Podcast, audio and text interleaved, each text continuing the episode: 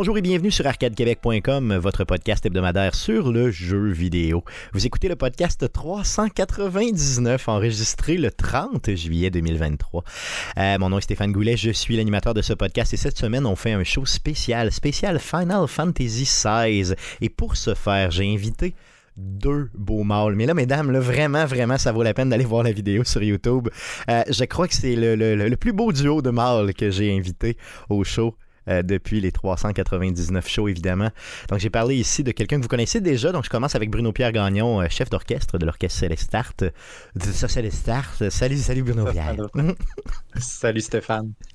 Et euh, un nouveau euh, chez Arcade Québec, mais qu'on a déjà vu au Geek Contre-Attaque. Voro BD, Vincent Rio, BDiste. Salut Vincent. Salut les gars. Vincent, toi et moi, est-ce qu'on peut parler d'une mini-histoire d'amour qui commence tranquillement? Là, parce qu'on s'est rencontrés une fois à Québec. Ouais, c'est ça. puis on s'écrit quand même assez souvent. Euh, bon, t'es fan des geeks contre-attaque. Hein? Euh, puis, euh, ben, je me suis dit, on s'est dit pourquoi pas. On s'est parlé un peu de Final. J'avais déjà le projet avec Bruno Pierre de parler de, de, parler de Final Fantasy. Toi, tu m'as écrit par la bande du même sujet. Puis là, ben, je me suis dit, Caroline, invitons-le, tu sais, simplement.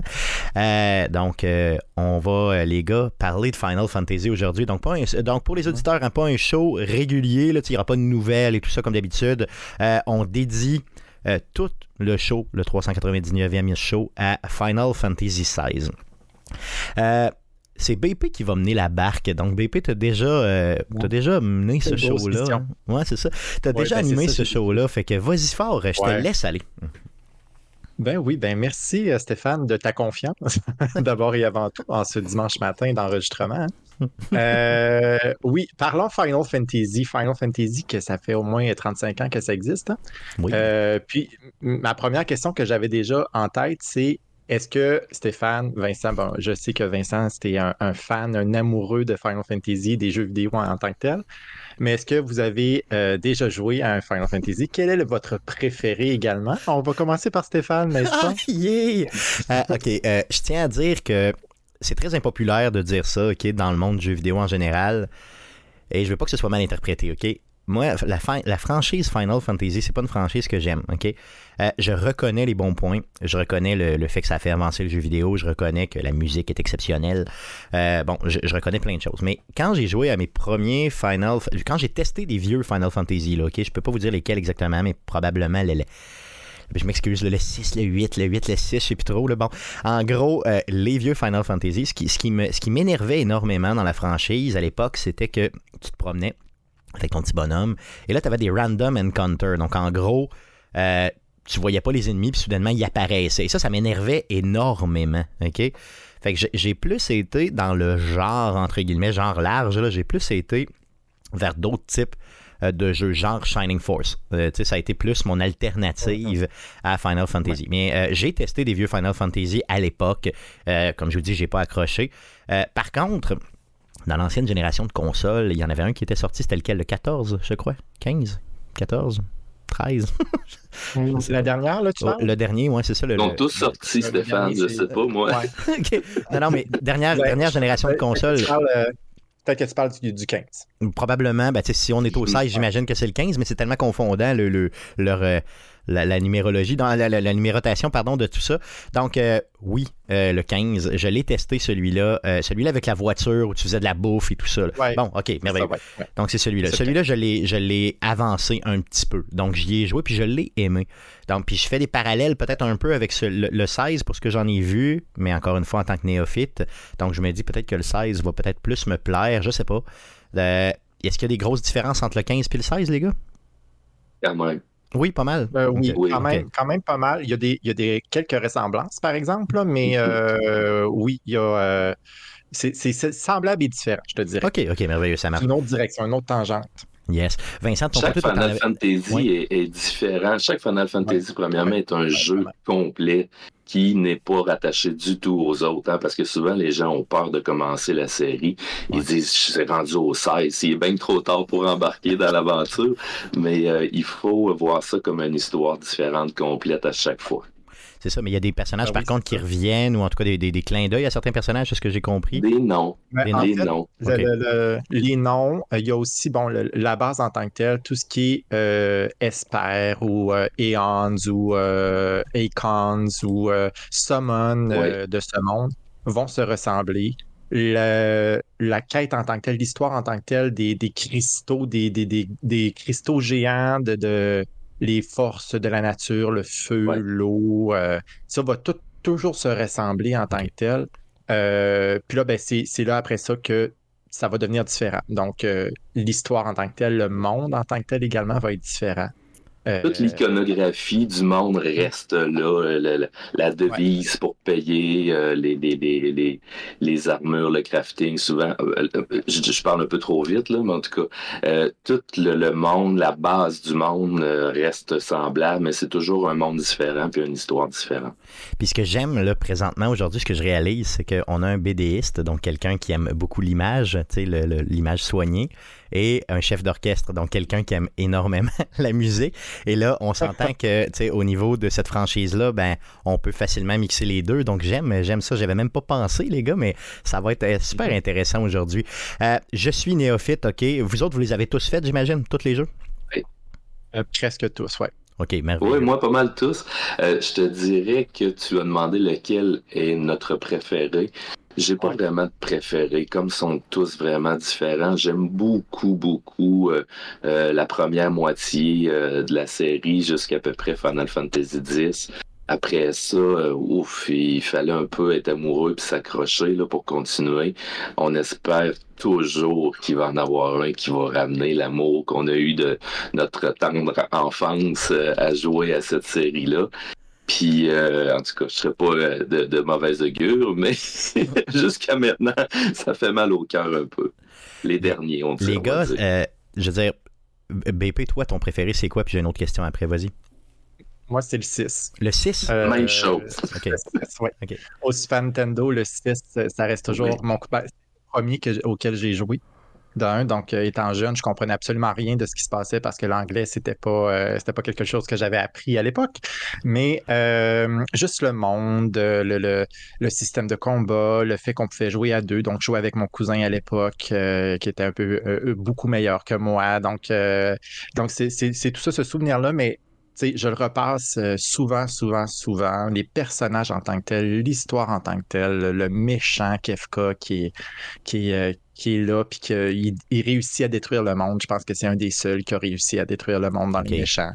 Euh, la musique qui est juste incroyable, la scène de l'opéra qui reste iconique dans tous les Final Fantasy, je pense.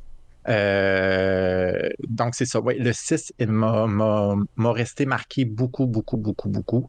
Puis, un peu comme, euh, comme toi, Vincent, là, oui, dans les premières moitiés jusqu'au 10, euh, ça reste des, des excellents Final Fantasy.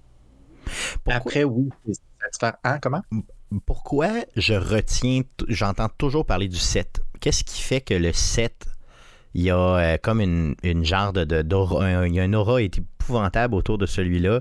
C'est quoi le, le- le- qu'est-ce qui fait que c'est, c'est fou comme ça? Je pense que c'est justement à cause du 6. Le 6, pour moi aussi, est le plus abouti et le plus intéressant. C'est lui qui a attiré l'attention de tous les gamers. Après, le studio a sûrement décidé, comme euh, tous les grands studios, de mettre la totale pour faire euh, la suite qui a donné le 7, qui a eu beaucoup de publicité. Je me rappelle à l'époque, euh, tout le monde en parlait, même à la radio, à la télévision, même au Québec. Ça fait que je pense que c'est tout simplement ça. C'est la, la- la popularité du 6 qui a amené le studio à planter ses pions pour faire un gros triple A, qui a donné le 7 que tout le monde a connu et euh, sûrement que la moitié des, fans ont découvert la série avec le 7. Ouais, la série avec ça, BP, de ton côté, tu avais quelque chose à ajouter là-dessus? Euh, ben, en fait, je pense qu'il y a aussi euh, l'ère PlayStation 1. Donc, Oui. euh, la venue des CD. Puis, euh, c'est également un des jeux, des premiers jeux de, de Final Fantasy qui a été fait sur plusieurs consoles. Donc, il y a eu également la, la RPC parce que moi, Final 7, j'ai pas joué au PlayStation 1, j'ai joué sur PC. Donc, avec des commandes vraiment. euh, C'était dégueulasse, là, tout ce qui est contrôle et tout, mais c'est pas grave, j'ai réussi à jouer pareil. Il y a ça, il y a aussi la localisation. Donc, c'était un des premiers jeux euh, Final Fantasy qui a été traduit en français. Oh, OK. aussi. Donc, je crois que ça l'a aidé énormément à la popularité. et également, bon, ben là, spoilers, le fait que Sephiroth tue Iris. ça, ça s'était jamais vu à l'époque des jeux vidéo que un méchant tue un personnage principal que tu as monté, que tu as aimé, que tu as joué pendant plusieurs heures, que tu as bâti, etc. Puis là, il meurt, puis tu peux plus jamais jouer.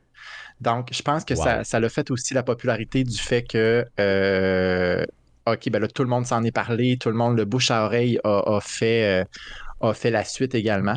Puis un peu comme Vincent l'a dit, oui, le Final 6 a beaucoup amené des éléments de, de Final 7 le premier jeu également en 3D pour Final 7, donc euh, en, isométrique 3D. donc euh, ça l'a aidé beaucoup, beaucoup, beaucoup. C'est sûr que le visuel. Il y a des héros importants. Il n'y a pas un jeu qui a fait ça énormément dernièrement euh, de Last of Us. je, pense. sais pas, c'est une petite série. de il y en a deux, je pense, des jeux de tout ça. le dernier sorti, je pense, en 2020, selon mes notes. Oui, de Last of Us. Notez mm. ça, les amis. c'est un peu lugubre, là. Vous allez trouver que c'est peut-être moins bien fait. attachez-vous pas trop euh, aux personnes. Non, attachez-vous à personne, jamais. Ça, c'est sûr. Écoutez la série d'ailleurs. Si vous avez jamais joué au jeu puis vous avez moins de temps pour jouer au jeu, parce que le deuxième, il est long. je suis en train de le refaire présentement. Euh, il est long, là, de Last of Us Part 2. Mais euh, écoutez la, série télé, qui, je pense, est un bon recap de, du premier jeu. C'est sûr, c'est jamais comme jouer au jeu, évidemment. là, Vincent, c'est parce que tu, tu t'as dit Last of Us, puis je suis parti. J'oublie le sujet de base. J'oublie le sujet de base. Désolé.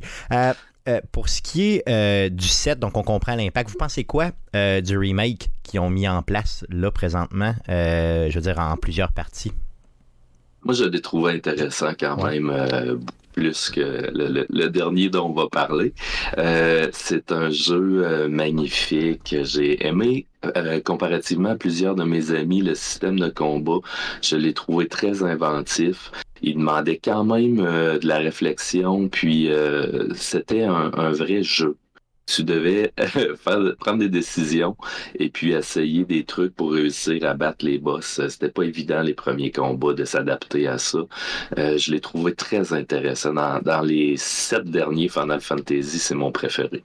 OK, OK. C'est un, remake, mais c'est pas tout à fait un remake. Je veux dire, au sens où on reprend le lore, mais on, on éclate tout ça, puis on revoit à peu près tout. Là, oui, c'est une réécriture. En, littérature, on n'appellerait pas ça un remake. Non, c'est ça, exactement. Non, du tout. Puis ils ont refait aussi certaines, certains pans de l'histoire. Ils ont modifié des trucs. Donc, c'est vraiment une une réinvention de l'histoire en tant que telle. Oui, les personnages principaux restent là, mais euh, le prochain, le Rebirth qui arrive euh, sur deux CD, by the way, euh, il va, je sais pas qu'est-ce qu'ils vont amener de plus, qu'est-ce qu'ils vont changer à l'histoire. Donc, il y a ça aussi, le, le côté c'est le final 7 qu'on connaît, mais qu'est-ce qu'ils vont changer? Est-ce qu'ils vont vraiment tuer Iris? Est-ce qu'ils vont. Euh, comment ils vont amener Sephiroth? Comment on va battre encore une autre partie de Genova? Comment on va. Euh, comment le monde va graviter aussi par rapport à ça? Donc, euh, ils peuvent modifier bien des choses.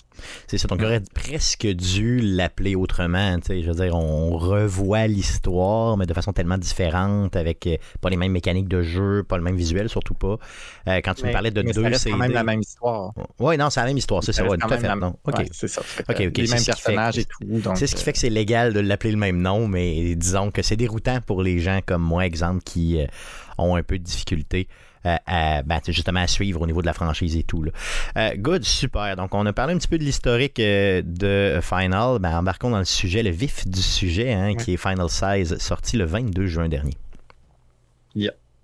Donc, euh, juste à titre d'information, les créateurs, naturellement, Square Enix, euh, et euh, ils ont une unité donc, qui s'appelle la Creative Business Unit 3, qui est, a à la barre Naoki Yoshida, qui est responsable des jeux comme Final Fantasy XI, le Final Fantasy XIV et Dragon Quest Builders, pour ne nommer que ceux-là, donc les plus importants. Et également, bon, ben là, on va parler du côté musical avec le compositeur euh, Masayoshi Soken, qui est le compositeur de Final Fantasy XIV, avec ses milliers de musiques. Donc, euh, on peut voir vraiment le, la base, puis le core, le, vraiment le solide, la fondation de Final 14. Puis ça se répercute beaucoup dans le Final 16. Je ne sais pas si tu l'as remarqué, Vincent. Là. Euh, juste dans les combats, des fois, et etc. Là, donc, ça, ça, ça, on remarque beaucoup la saveur Final Fantasy 14 dans, dans, dans le Final 16. Non, j'ai même pas fait les liens, je te dirais. Je trouve que ce jeu-là est tellement différent de tout ce qui s'est fait avant, puis prend une direction artistique tellement différente que j'ai euh, eu de la misère à faire des liens avec ce qui s'est fait avant. Hmm. Moi, si, c'était de moi, j'aurais même pas appelé ça Final Fantasy, là, tellement c'est différent de tout ce qui a été fait avant. Ouais. OK, OK. Même au niveau de la musique, tu as trouvé? Non, non, la musique, on a les petits clins d'œil, le lore qui est là, le, le, la musique qui est sublime, qui nous fait reconnaître. Et j'ai même trouvé sur la musique qui jouait pas assez sur le sur le, le côté euh, la, la, licence qu'on connaît. Il y a des petits clins d'œil, mais c'est très léger. Ça aurait pu être beaucoup plus intense, un peu comme dans Zelda. OK. Mais parlons-en de la musique tout de suite. Ton opinion, euh, BP, au niveau de la musique, euh, je veux dire, euh, est-ce que tu l'as trouvé aussi grandiose? Parle-nous de ça. c'est, un des points forts du jeu, je pense. Mhm. Masayoshi Soken, bon, on s'entend Final Fantasy XIV, c'est un MMORPG. pour les, ceux qui ont déjà joué ou qui jouent encore ou qui vont jouer bientôt à l'extension qui s'en vient, je vous mets en contexte, si on met une tonne pendant une heure de temps qui joue en boucle, faut qu'elle soit bonne. Ben oui, c'est clair, c'est ça. Parce qu'elle va être là longtemps. Faut pas que tu, ouais, faut pas que tu t'écœures à écouter cette musique-là. Donc, déjà en partant, euh, Soken est reconnu pour avoir des vers d'oreille qui te restent en tête, mais qui sont pas désagréables du tout, qui restent très, très musicaux, qui restent euh, euh, esthétiquement beaux et euh, bien fait. Euh, puis un point, euh, je ne sais pas si tu as, si continué le jeu, mais allez sur YouTube, tapez Final Fantasy XVI, Bahamut, Ascension, Team. Écoutez ça, c'est 4 minutes et demie. Ça vaut l'écoute. Même si vous n'avez pas joué au jeu, ça vaut vraiment. C'est là qu'on reconnaît le travail de Soken vraiment dans, dans, dans toute sa, splendeur. On va dire ça comme ça. Donc, tu es loin de la vache à Mayotte, là. Tu sais, t'es pas, euh, pas oui, ah ça, ça, marche, OK. fait, que, fait que, le, au fond, on peut dire qu'on a retrouvé. Parce qu'on peut pas parler de la franchise de Final Fantasy sans parler de la musique. sais, nous, on est. Euh, euh, Bruno Pierre et moi, on est investis dans l'orchestre Select Start. On en reparlera d'ailleurs en fin de show, hein, savoir qu'est-ce qui s'en vient avec l'OSS. et quand on annonce, aussitôt qu'on fait, on fait juste parler euh, euh, de, Final Fantasy, euh, l'OJV aussi de, à Montréal qui a déjà fait show complet. Bon, en tout cas, peu importe. Aussitôt qu'on en parle dans ce monde-là, juste un petit peu de Final Fantasy, les gens embarquent à côté. On le voit au niveau de la vente de billets, au niveau de l'intérêt en général, de la couverture naturelle qui se fait autour des shows. Donc, il faut que cette franchise-là réussisse. C'est un défi pour eux autres à, toutes les, les, les jeux d'aller vers une musique égale à eux-mêmes, si vous voulez. Donc là, c'est réussi, c'est ce que je comprends. Tout à fait. tout, à fait. Tu sais, moi, quand je. Souvent, je me fais approcher euh, comme auteur de bande dessinée par des plus jeunes auteurs, puis ils me montrent leurs trucs, puis ils me demandent de, de, de, de, critiquer, de regarder un peu leur travail. Puis j'essaie toujours, toujours de trouver des points positifs avant de trouver des points négatifs, puis de construire après sur, sur ça. Puis le jeu vidéo, c'est de la même façon que je le vois, là. Fait que ce jeu-là, la musique, c'est un des deux seul point positif que j'y ai trouvé. Aujourd'hui, je vous l'ai dit, les gars, au début, je me sens un peu comme à la lutte. Là. Je vais faire le méchant. Là. J'aime pas ça parce que je suis un amoureux du jeu vidéo. J'aime mieux euh, défendre ce médium-là que le, le, le, détruire un jeu. Ce que je vais pas faire quand même aujourd'hui. Là. Mais le jeu dont on parle aujourd'hui, là, pour moi, là, c'est, ça, il, m'est, resté dans la gorge. Puis ça va être difficile de, de, de, trouver des points positifs. Mais la musique, c'en est un. Fait qu'on peut construire en commençant notre critique autour de ça. De toute façon, je pense que ben, Bruno Pierre, lui, il l'a aimé pour avoir parlé avant le show avec lui. Fait que, tu sais, on va pouvoir contrebalancer tout ça. Euh, Bruno Pierre, outre la musique, on parle de quoi? Ben, on va parler de l'histoire en tant que telle. Donc, euh, c'est. On commence. Euh, l'histoire se déroule dans le monde de Valistia, qui est un monde séparé par deux continents, Ash et Storm. et on incarne Clive Roswell, Rossfield pardon, à travers trois moments de sa vie. Donc, à l'adolescence, vers 15-16 ans où il sert de protecteur pour son jeune frère euh, Joshua, qui a été, euh, qui est un, dominant of fire. Donc ça, je vous en parlerai un peu plus euh, plus tard. On joue après ça Clive 13 ans plus tard après un événement tragique qui se passe quand il essaie de protéger son frère. Et, et ensuite de ça, un autre cinq ans après un autre événement important de l'histoire qui se déroule. on commence tout ça dans le comté de Rosaria où est-ce que les frères Rossfield vivent. Puis là, il y a un élément déclencheur euh, justement à l'adolescence où est-ce qu'il y a une rébellion, euh, il y a des morts par milliers, etc. On se retrouve 13 ans plus tard à essayer de tuer euh, quelqu'un qui, euh, qui, a les pouvoirs magiques de Shiva, donc qui est un dominant of de, de, Shiva, donc de, de, de, de Ice. puis il y a des choses qui tournent autrement, donc on s'aperçoit que c'est une amie d'enfance, on s'aperçoit qu'il y a plein de choses, puis il s'ensuit une histoire qui, qui, qui découle de tout ça, comme un petit peu un film fantastique il y a un drame politique beaucoup, beaucoup, beaucoup, où les nations se battent entre elles pour échapper euh, à une genre de peste magique qui s'appelle la Blight, qui détruit le monde de, de Valistia. Et ça, pour protéger, pour échapper à tout ça, ils font affaire aux cristaux, donc les Mother Crystals, euh, qui sont séparés à travers les, les mondes, qui permettent de se protéger. Les personnes qui sont nées de la magie dans ce monde-là sont traités comme des esclaves, des moins que rien, sont, euh, ils ont soit, euh, c'est ça, ils, font, comment je pourrais dire ça, ils, euh, ils, sont vendus à des gens plus fortunés pour faire partie de leur intérêt, donc faire chauffer des choses avec leur, leur magie de feu, utiliser l'eau, etc. Mais à chaque fois qu'ils utilisent leur magie, ils drainent de leur vie. Donc, oh, puis là, ils deviennent, ben, ils, finissent pétrifiés dans le fond d'avoir utilisé toute leur vie, donc toute leur magie. Euh, puis c'est à peu près ça l'histoire. Donc c'est une histoire de rébellion. Le personnage principal, Clive, euh, va s'affilier avec euh, Sid, donc un des personnages récurrents, donc un nom que, plusieurs fans de Final Fantasy, même les non-fans de Final Fantasy reconnaissent. Ils vont s'allier ensemble pour essayer justement de, de combattre cette, cette oppression-là par rapport aux, porteurs de magie qu'on appelle les bearers euh, dans le jeu.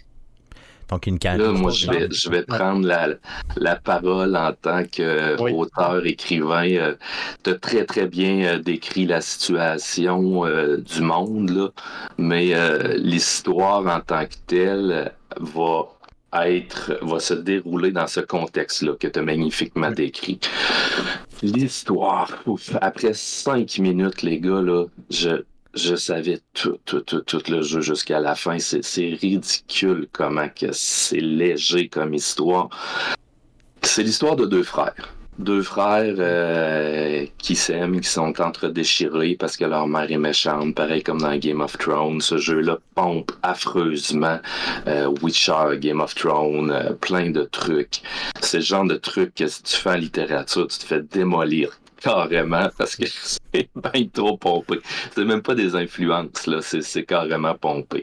Puis après la, la, les cinq minutes euh, du début du jeu, de la de, de, de, l'introduction, justement le gros combat où il y a plein de morts, où il reste juste deux personnes debout à la fin, ben tu sais absolument tout ce qui va arriver parce que c'est écrit dans le ciel. Et si, euh, quand tu regardes un bon scénario, euh, tu regardes qu'est-ce que l'auteur met en place. Puis après ça, il reste juste à tirer sur les ficelles pour faire évoluer l'histoire quand tu as juste deux choses de mis en place au début de l'histoire, il peut pas arriver ben ben des gros rebondissements. Puis Clive, qui est le, le, le, le pauvre personnage principal qui voit ça se défiler devant ses yeux, puis qui comprend rien pendant à peu près 15 heures au début, c'est il est pathétique. C'est ridicule comment il est pathétique. Tu, tu dis, mais il est donc bien imbécile de rien comprendre à ce qui se passe quand il y a juste un choix devant lui il voit rien, il comprend rien, puis tu joues ce personnage-là. Fait que c'est difficile de s'attacher émotionnellement un imbécile fini qui sait pas ce qui se passe autour de lui. Euh, il est euh, supposé diriger la base puis être le grand chef de guerre de la nation. Euh, Toi, Vincent, tu as des, des, connaissances, je veux dire, au niveau de l'écriture, évidemment. euh, mais pour quelqu'un qui est peut-être moins de connaissances au niveau de l'écriture, qui a peut-être moins gravité là-dedans, BP, est-ce que ça, ça c'est, c'est au moins passable? Est-ce que tu as aimé en général? Ou? Ben, moi, j'ai j'ai quand même aimé l'histoire. Oui, je suis très d'accord. Le filon de l'histoire du début est très, euh, très pathétique. Là. Tu fais, voyons, c'est toi, là. euh, c'est toi. Allume, c'est toi. Allume. Allume, c'est toi. C'est ça. Après, après 10 heures, là, il, il se rend compte que c'est lui. Ah mon Dieu. OK. Nouvelle. On dirait un peu des, feuilletons des feux de l'amour. Oui. Mais, euh, mais euh, ceci étant dit, après ça, quand même, quand il y a, il y a quand même un- une suite par rapport à ça, le- le- la deuxième, je dirais la deuxième moitié du jeu Oui. est quand même plus étoffée, plus un petit peu plus. euh, on, on- on essaye d'y aller un petit peu plus dans le détail. On étoffe Ouais. également les personnages secondaires. Donc, euh, tu sais, oui, la première partie, je suis d'accord, c'est, c'est, c'est quand même difficile. C'est, ben, pas difficile, mais c'est quand même euh, épuisant, je vais dire, je vais utiliser ce mot-là, à, à contrôler Clive. Mais plus ça va, plus on. Tu sais, moi, je me suis laissé beaucoup emporter par le, le- l'histoire, mais externe, pas Clive. Clive, ça va. Oui. Mais tu sais, euh, les quêtes en tant que telles, le, le monde en tant que tel. Le lore, le euh, lore, c'est ça. les- Oui. le lore, c'est ça, les interactions entre les nations, etc. Quand Viviane arrive, euh, qui est un des personnages secondaires, qui te montre vraiment la carte avec, bon, ben là, il y a eu un combat là, ça a donné ça, ça a fait en sorte que lui, il est arrivé, puis il a battu lui, que eux autres se sont échappés, puis ça- c'est vraiment intéressant. C'est un peu comme si le personnage principal était un prétexte pour te Mm. présenter le monde. Est-ce que c'est, comme ça que tu le vois un peu? Oui. Oui, Oui. Comme. Tintin. Comme Tintin, qui Ouais, est le personnage le plus vide au monde et que clair. tout ce qui l'entoure est intéressant. C'est exactement le syndrome Tintin Clive. Euh, ce qui est un peu triste là-dedans, c'est que tu demandes aux gamers de s'accrocher pendant 20 heures en disant peut-être que ça va lever, peut-être que ça va être bon. Hey, comme scénariste, tu t'écris pas une histoire comme ça parce que euh, après après euh, 20 heures de gameplay, le- le- le- la plupart des gens ont décroché depuis belle lurette. ça fait que c'est- c'est c'est juste ça qui est triste. Moi, un j'aime finir mes jeux. Souvent, euh, c'est très euh, j'ai je pense que j'ai un ou deux jeux dans ma vie que j'ai pas terminé là, tu sais, Oh. contrairement à Stéphane, je pense. Mais- J'ai fini deux jeux dans ma vie. Mais ce jeu-là, je m'accroche puis j'y joue à petite goutte parce que c'est difficile de, de, de, de pas le fermer pour jouer à d'autres choses euh, tellement que pour moi, oui, c'est vrai que la plupart des gens, ils ont pas le background que j'ai en écriture puis ils vont, je sais que 50% des gens ont adoré ce jeu-là, mais il y a quand même 50% des gens qui l'ont pas aimé. Ça, ça divise complètement. J'ai pas lu beaucoup les critiques parce que je voulais pas me laisser influencer avant de parler avec vous. Euh, mais je, c'est très rare qu'il y ait un jeu qui a juste la moitié des gamers qui aiment, qui, qui, qui est bien coté par la suite. Là. Ce jeu-là, encore une fois, a un aura, un peu comme Zelda, qui a un aura tout le temps et qui va euh, faciliter euh, l'entrée par la gorge difficile de ce jeu-là. Il est, pola- il est Parce polarisant, c'est ça. Il est polarisant un petit Oui, peu. là, c'est tout ça. à fait. Tout à fait. Euh, D'autres choses à dire sur l'histoire BP, je veux dire, en général, euh, ça évolue bien après coup, au moins, un peu? Ben, c'est c'est comme je disais, là, à partir de la deuxième moitié du Mhm. jeu, euh, quand les, les- les pions sont mis, quand le, le, le, le lore est un peu plus développé, euh, je pense que c'est là qu'on embarque un peu plus dans le côté politique de la chose, euh, etc., etc. Donc, les nations, la, la guerre, quand on commence à détruire les cristaux, etc. Donc, je pense que c'est là que ça devient un petit peu plus intéressant pour les néophytes de- de- d'écriture ou de, de- d'histoire en tant que telle. Euh, puis je pense que euh, tu, tu, parlais du, du côté 50% ont aimé le jeu, 50% ont moins aimé le jeu. Je pense qu'il y a aussi un, côté de, de le gameplay en tant que tel, la façon de jouer qui est complètement différente d'un Final Parlons-en, Fantasy. parlons-en, décortiquons ça un petit peu Euh, parce que c'est important le gameplay. ouais. Veut, pas, il y a des jeux qui sont basés strictement et uniquement sur un- une loupe de gameplay intéressante. Puis l'histoire, on la laisse complètement de côté. On parle des Fortnite de ce monde ou les, même les Call of Duty de ce monde. Là, on comprend qu'on n'est pas là-dedans dans cette sauce-là. Et ça nous prend une bonne histoire dans Final Fantasy. Sinon, bon, ouais, je veux dire, c'est, c'est- toute la franchise est basée là-dessus. Là, on Hmm. s'entend qu'il y a des divergences, mais en gros, c'est passable. Euh, Parle-nous ça du gameplay, justement, des changements. Le Ouais. gameplay, les gars, si vous le permettez, j'aimerais ça commencer parce que j'ai- Oui, c'est ce qui me le plus accroché là-dedans. Moi, j'adore les jeux narratifs, OK? Euh, j'ai joué à toutes les Telltale, euh, les Life is Strange, euh, euh, A Plague Tale, qui pour moi est un les meilleurs jeux de l'année passée, là, je vais le dire. là, Ah c'est oui, mon ah oui. jeu. Ah oui, ah oui, j'ai adoré ce Le jeu. deuxième, je l'ai pas fait. Le premier, je l'ai fait, mais pas le Ah! deuxième. Faut, faut Hey, que je me A le tape. Plague- Hey, le, le deuxième, là, c'est une merveille. La musique, la narration, il a réussi tout ce que Final Fantasy a raté euh, cette année. là. C'est la- une la pure game- merveille. C'est qu'il y avait beaucoup de répétitions dans le premier jeu. Tu sais, euh, tu sais, t'avais comme Ah, trois c'est pas puis- Non, ok, c'est Oui, non, Ouais. c'est vraiment très, très différent. Faut pas voir le deuxième comme le premier. Il il Puis, justement, ce, ce jeu-là se compare très, très bien au Final Fantasy dont on parle ce matin. C'est une grosse cinématique avec des paysages puis une histoire euh, euh, féerique et tout ça.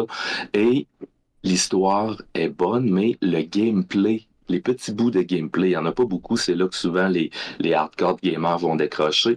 Les petits bouts de gameplay sont très, très le fun. Il y a des énigmes, il y a des, euh, des combats où tu peux vraiment mourir puis gagner.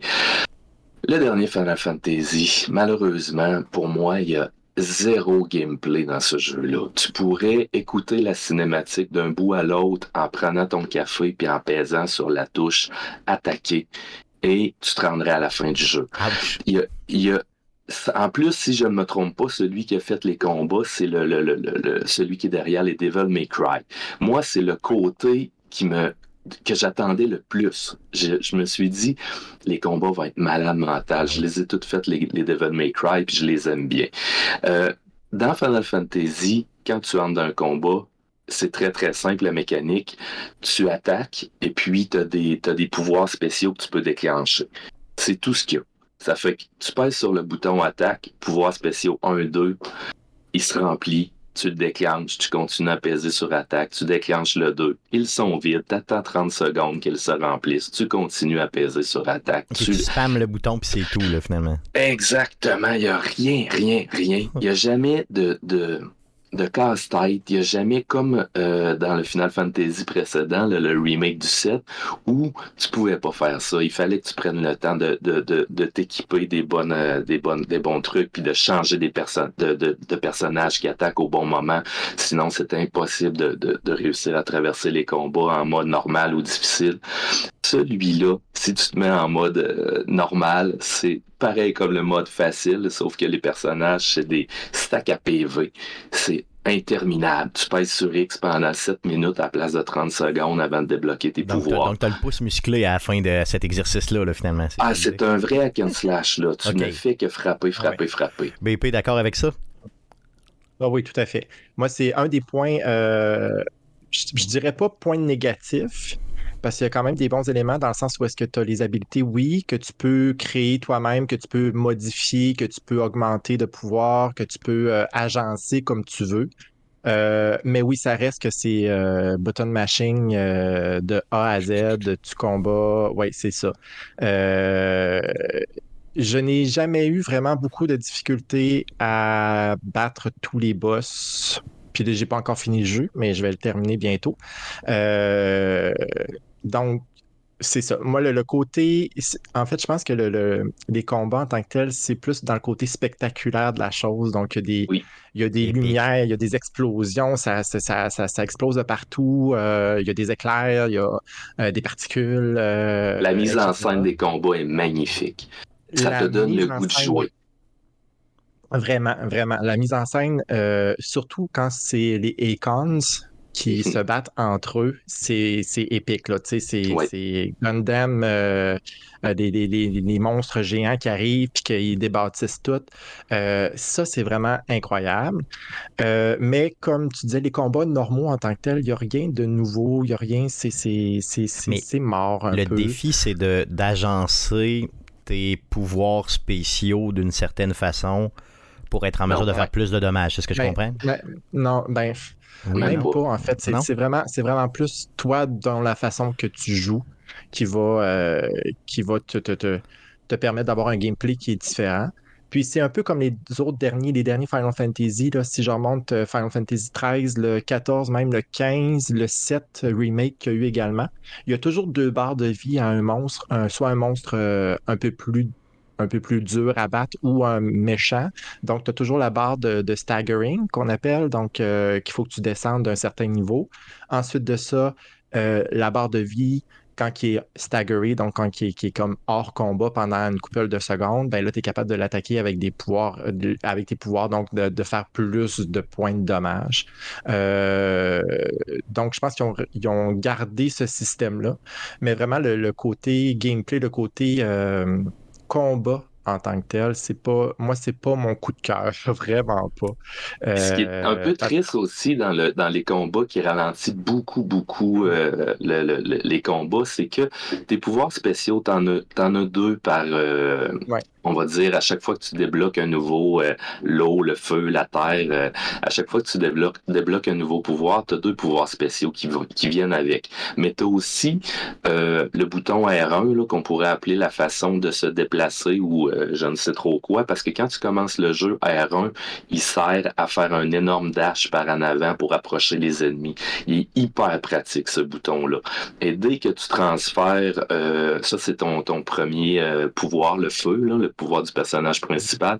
Dès que tu transfères aux autres pouvoirs, que ce soit l'eau, la glace, n'importe quoi, tu n'as plus ce maudit bouton R1 là. Fait que là, tu dois marcher comme une tortue pour te rendre aux ennemis qui sont 15 mètres en avant de toi. Les combats deviennent hyper toute le dynamisme, ils deviennent hyper lents puis euh, pas le fun. Fait que tu peux même pas désactiver des pouvoirs pour euh, dire je ne veux pas utiliser ce pouvoir-là. Tu peux juste choisir euh, je me bats avec le vent, avec le feu, l'eau, et t'es toujours pris avec les pouvoirs qui viennent avec. Il y en a plus que trois, là, tu peux les personnaliser, mais tu ne peux pas mélanger ces, ces choses-là. La, la, la manette. C'est là que oui, excuse, je vais, je vais, je vais juste te contredire. C'est là que si tu, en montant tes, combats, donc tu as des points d'habilité, et euh, tu montes ton niveau, tu montes ton niveau de, pouvoir en tant que tel. Quand tu maîtrises un pouvoir, tu es capable de le mettre dans le, la slot que tu veux, donc dans le. Oui, mais pas le R1, si je ne me trompe pas. Hein? Non, le R1. Le R1 reste toujours pareil de pouvoir à l'autre, mais pour les autres, ah. les autres pouvoirs, ça, change. Mais oui, euh, le, dash est très utile. Puis euh, les autres, euh, le, vent aussi, là, je sais que moi, j'utilise quand même énormément. Pour apporter les ennemis à nous. Les autres euh, sont un peu plus euh, difficiles à contrôler, euh, voire plates à contrôler. Donc, ça, donc ça rend les combats peut-être un peu plus fastidieux ou même à la limite un peu pratiquement automatique, boring, un brin. Là, je veux dire, c'est.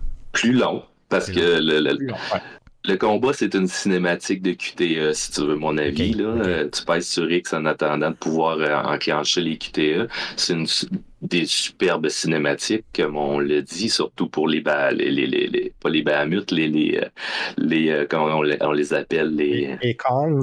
Oui, exactement. Mais c'est ça, ça, ça ralentit le combat tout simplement. Moi, je fais jamais mes jeux en mode facile et ce jeu-là, je l'ai mis en mode facile parce que je trouvais les combats tellement lents et pénibles que j'ai dit je vais pas passer 20 euh, heures à peser sur X pour voir une belle cinématique. Ça fait que j'ai descendu en mode facile parce que l'ennemi, le, ça va lui prendre 4 coups à place de 35 coups à mourir. Puis c'est plus facile, ça, c'est plus. Au moins, tu t'optimises ton temps de cette façon-là, c'est ça l'idée. c'est plus agréable. Yes, d'autres choses à dire sur les combats, euh, BP? Euh, non, je pense que ça a quand même fait le tour. Je dirais le bon point du combat, c'est que c'est très spectaculaire, c'est très cinématographique, les effets spéciaux sont incroyables, les combats aussi entre les icons, c'est bon. Pour le reste, euh, on repassera là. Euh, je pense que ils ont essayé de modifier la formule Final Fantasy.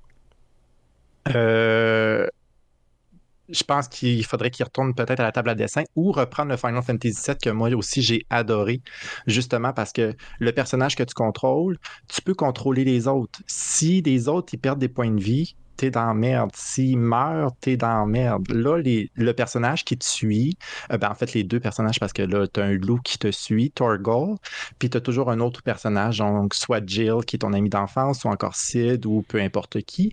Euh, eux, ils se battent à leur façon. Mais s'ils se font frapper, un peu comme de Last of Us, euh, ben, tu sais, OK, c'est correct. Euh, écoute, tu continues à te battre. Il meurt jamais. il, ah, meurt jamais. Il n'y a pas, d'enjeu. Il n'y a pas. Non, c'est ça. comme God of War aussi. tu sais, c'est très. Mais à la défense de The Last of Us, ton, ton, personnage qui te suit, exemple, mettons quand Dina te suit, si elle se fait attaquer, t'as une icône qui apparaît, puis si elle meurt, tu meurs aussi. Fait qu'il faut que tu, penses à aller la défendre. et là, je suis en train de faire le deuxième jeu à difficile, puis il m'a dit une affaire que des fois, ça arrive que je suis mort parce qu'elle est ben morte. Donc, ça, c'est quand même euh, quelque chose de bien. Je voulais juste le souligner. Euh, mais dans, dans, dans, Final Fantasy, il n'y a pas cette dynamique-là. Au fond, au fond ils peuvent jamais mourir, puis c'est tout. Là. OK. Ouais, puis, tu peux même pas améliorer les défenses de tes personnages non plus. Non. Tu peux pas les rendre un peu plus efficaces. Il y a un genre d'anneau qui permet à ton chien d'attaquer un peu plus, mais c'est un design abominable parce que si tu mets ça, tu peux mettre que trois anneaux. Donc, si tu mets ça, tu es obligé d'enlever d'autres anneaux qui sont beaucoup plus appropriés pour ton système de combat à toi. Le, design de ce jeu-là aussi, il y a des trucs, on dirait que c'est des enfants de 16 ans qui ont fait le design du jeu.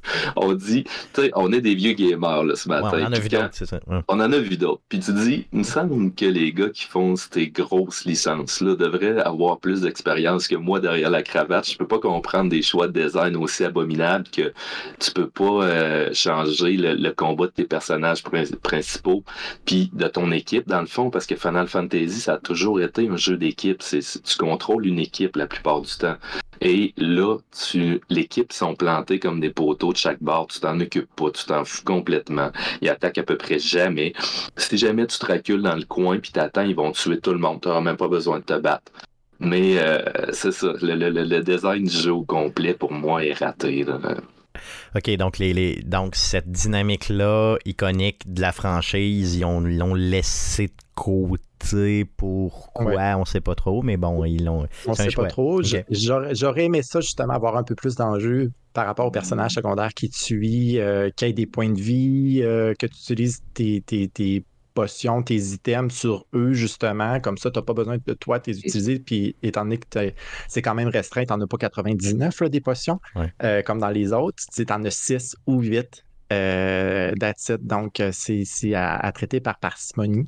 Euh, c'est ça, c'est d'essayer d'avoir un enjeu un peu plus intéressant au niveau des combats, mais là, c'est raté de ce côté-là. OK on a parlé de la musique, on a parlé de l'histoire, on a parlé aussi évidemment du système de combat. Euh, il y a l'exploration euh, souvent qui est euh, très bien développée dans cette franchise-là. BP, parle-nous un petit peu de justement cet élément-là d'exploration un peu. Est-ce que tu as retrouvé chaussure à ton pied dans ce jeu-là? Hmm. ben oui et non. Je m'explique. je vais tout de suite commencer par le non. Est-ce que c'est un jeu ouvert? Non. La réponse est non. OK? Euh, tu as des cartes, tu as vraiment un chemin à suivre. Par contre, le, ben c'est ça, c'est assez linéaire en tant que tel. Mais en même temps, euh, ça te permet une certaine liberté dans les zones que tu as explorées. Euh, au début du jeu, tu as une map, tu t'en vas à un lieu, tu as des endroits, tu as des routes qui sont bloquées ici et là, euh, de part et d'autre. Donc là, ça, tu dis, bon, ben, c'est sûr et certain qu'à un moment donné, ça va être débloqué, ça, ces chemins-là. Euh, fait que tu vas y retourner plus tard dans l'aventure, ça va être libéré. Donc, c'est des nouvelles zones qui vont être connectées à des endroits que tu as déjà fait. Donc, un village que tu es allé euh, dans le jeu. Ben là, ah, ce chemin-là te permet d'aller à ce, cet autre village-là. Donc, c'est quand même intéressant dans ce côté exploration. Souvent avec les quêtes secondaires, euh, que ces, ces petits branchements-là se débloquent. Ce qui est pour moi le côté le plus fun du jeu quand il t'ouvre quelques quêtes secondaires, ça te, ça te permet d'explorer les maps. Mm-hmm. Oui, tout à fait. Donc, euh, oui, c'est un, ça ne restera pas un monde ouvert comme bien des amateurs de RPG veulent avoir, euh, mais juste au côté exploration, les zones qui se débloquent, euh, la, map également, la carte en tant que telle, où est-ce que tu peux choisir où est-ce que tu vas. Moi, je la trouve très belle, je la trouve est bien détaillée, tout ça. Donc, de ce côté-là, j'ai quand même bien aimé ça, ce côté exploration-là, malgré le fait que c'est pas un monde ouvert. Donc, le, visuel du jeu, c'est sa force. C'est vraiment sa force à peu près sur tout point. Énormément. Énormément. Moi, je me sens comme un enfant dans le plus beau magasin de jouets au monde, mais que j'ai le droit de toucher à rien. Oh, OK. OK, OK, OK. C'est vraiment le ce jeu-là, là, quand tu le regardes, quand tu y joues, tu veux tellement l'aimer parce qu'il est magnifique. Il est sublime. Euh, ça, ça, me rappelle des feelings de, de, de jeux que pour moi, c'est mes jeux préférés à vie, là, des feelings que j'ai eu, eu avec The Witcher ou euh, avec Elden Ring. Tu voudrais l'explorer, puis corridor par corridor, puis découvrir mhm. des choses dedans. Mais malheureusement, tu ne peux pas. C'est des petites maps ouvertes, euh, miniatures, et, puis euh, à peine s'il y a un coffre ou euh, trois scènes noires de, de, cachées dans le coin de la map. Et puis, malheureusement, l'exploration ne sert absolument à rien parce que tu ne peux pas faire de crafting. Là, quand on parle de Final Fantasy ou d'un RPG, ce jeu-là, premièrement, ce n'est pas un RPG, là. C'est carrément pas un RPG, puis c'est correct, ça m'aurait pas dérangé. Mais ils nous foutent le crafting dans les pattes. Tu vas essayer de, au départ de, de, de, de fouiller, puis de chercher, puis d'avoir un peu plus de ressources en te disant ça va servir à quelque chose, mais ça sert jamais à rien. Tu, tu accumules des ressources et une fois de temps en temps, dans le coin de ton, ton écran, ça bip, une nouvelle épée est prête euh, chez le forgeron, puis là, tu vas chercher ton épée, puis tu as tout le temps toutes les ressources qu'il faut pour la débloquer, parce que c'était le dernier boss qui te donnait les ressources. Fait que l'exploration n'est pas euh, gratifiée, tu, elle, elle sert absolument à rien elle est quand même agréable parce que le jeu est beau à voir. Puis quand il y a des quêtes secondaires, souvent les quêtes secondaires vont être autour des, des euh, l'esclavagisme dans le monde. Ce qui est le point fort de la trame de l'histoire, là, parce que, comme tu as dit au début, tous les gens qui, qui, ont une connexion avec la magie sont utilisés comme de simples outils dans ce monde-là.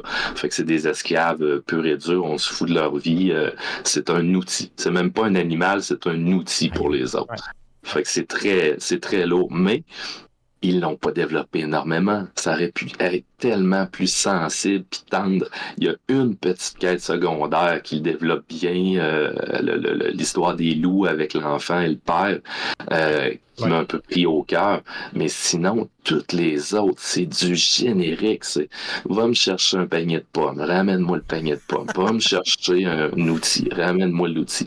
C'est des quêtes FedEx comme on appelle. C'est triste à mourir. Les chèvres sont parties, s'il vous plaît, retrouve mes chèvres. Ouais, ouais, ouais. Puis puis, quand tu joues à ça, moi, j'ai toujours, le syndrome Witcher 3. Je me dis, aïe, à un moment donné, il va y avoir quelque chose d'écœurant. À un moment donné, il va y avoir. Non, il n'y a jamais rien d'écœurant. C'est toujours triste à mourir. Mais le jeu est tellement beau graphiquement, l'ambiance, la, la, la, le, je te dirais que le côté, le, le, directeur artistique qui s'est occupé de ce jeu-là a fait la meilleure job au monde. Ce gars-là, euh, on peut y mettre 100%. Euh, c'est toutes les autres qui gravitent autour qui n'ont pas fait leur job. Avez-vous l'impression que la PlayStation 5 sert bien le jeu? Parce que là, présentement, il est exclusif sur PlayStation 5. On nous dit pour une période limitée, un time exclusif. Donc, en gros, il va sortir ailleurs éventuellement. Mais pour l'instant, il est sur PS5.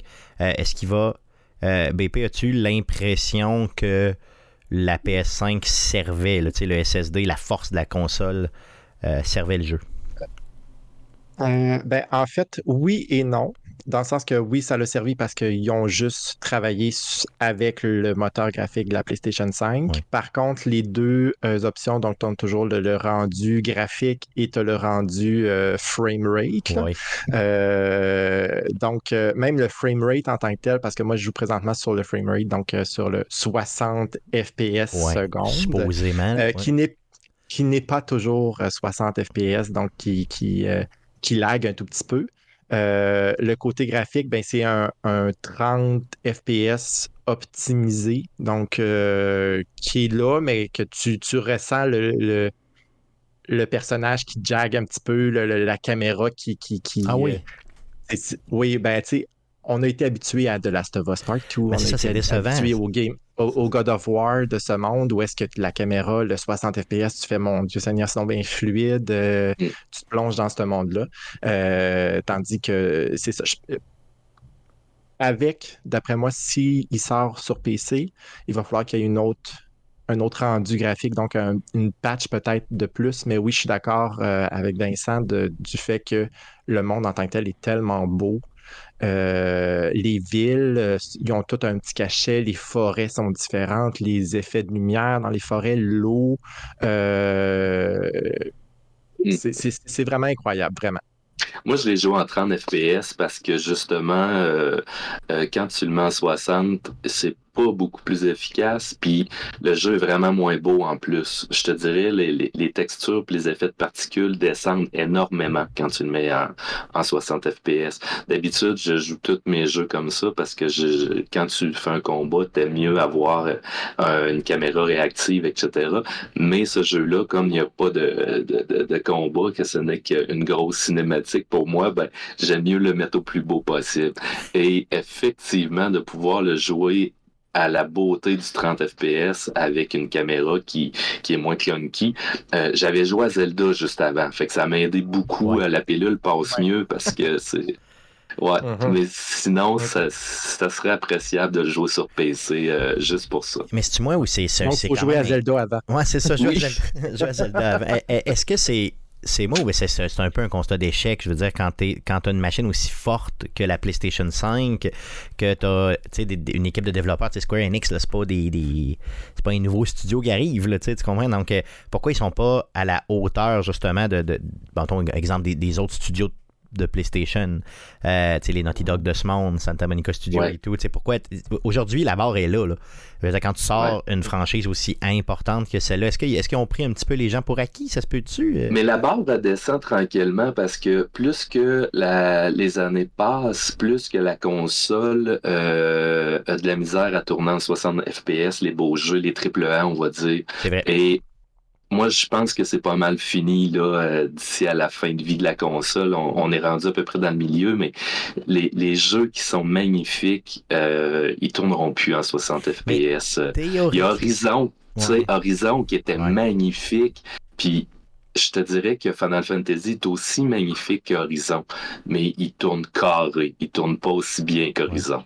Mais tu sais, c'est possible de le faire virer correct parce qu'on l'a vu avec d'autres jeux. Donc, je veux dire, là, moi, je me dis, c'est l'équipe de développeurs. Puis, tu sais, on n'est peut-être pas rendu à mi-chemin de la console. Je veux dire, elle a quoi, deux ans et demi, notre console, peut-être trois ans?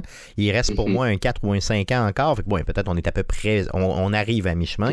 C'est sûr que là, on s'entend qu'ils vont nous sortir. Euh, la Slim, puis après ça, la Pro, puis après ça, ils, vont nous, ils vont nous envoyer ça d'un dent. Là.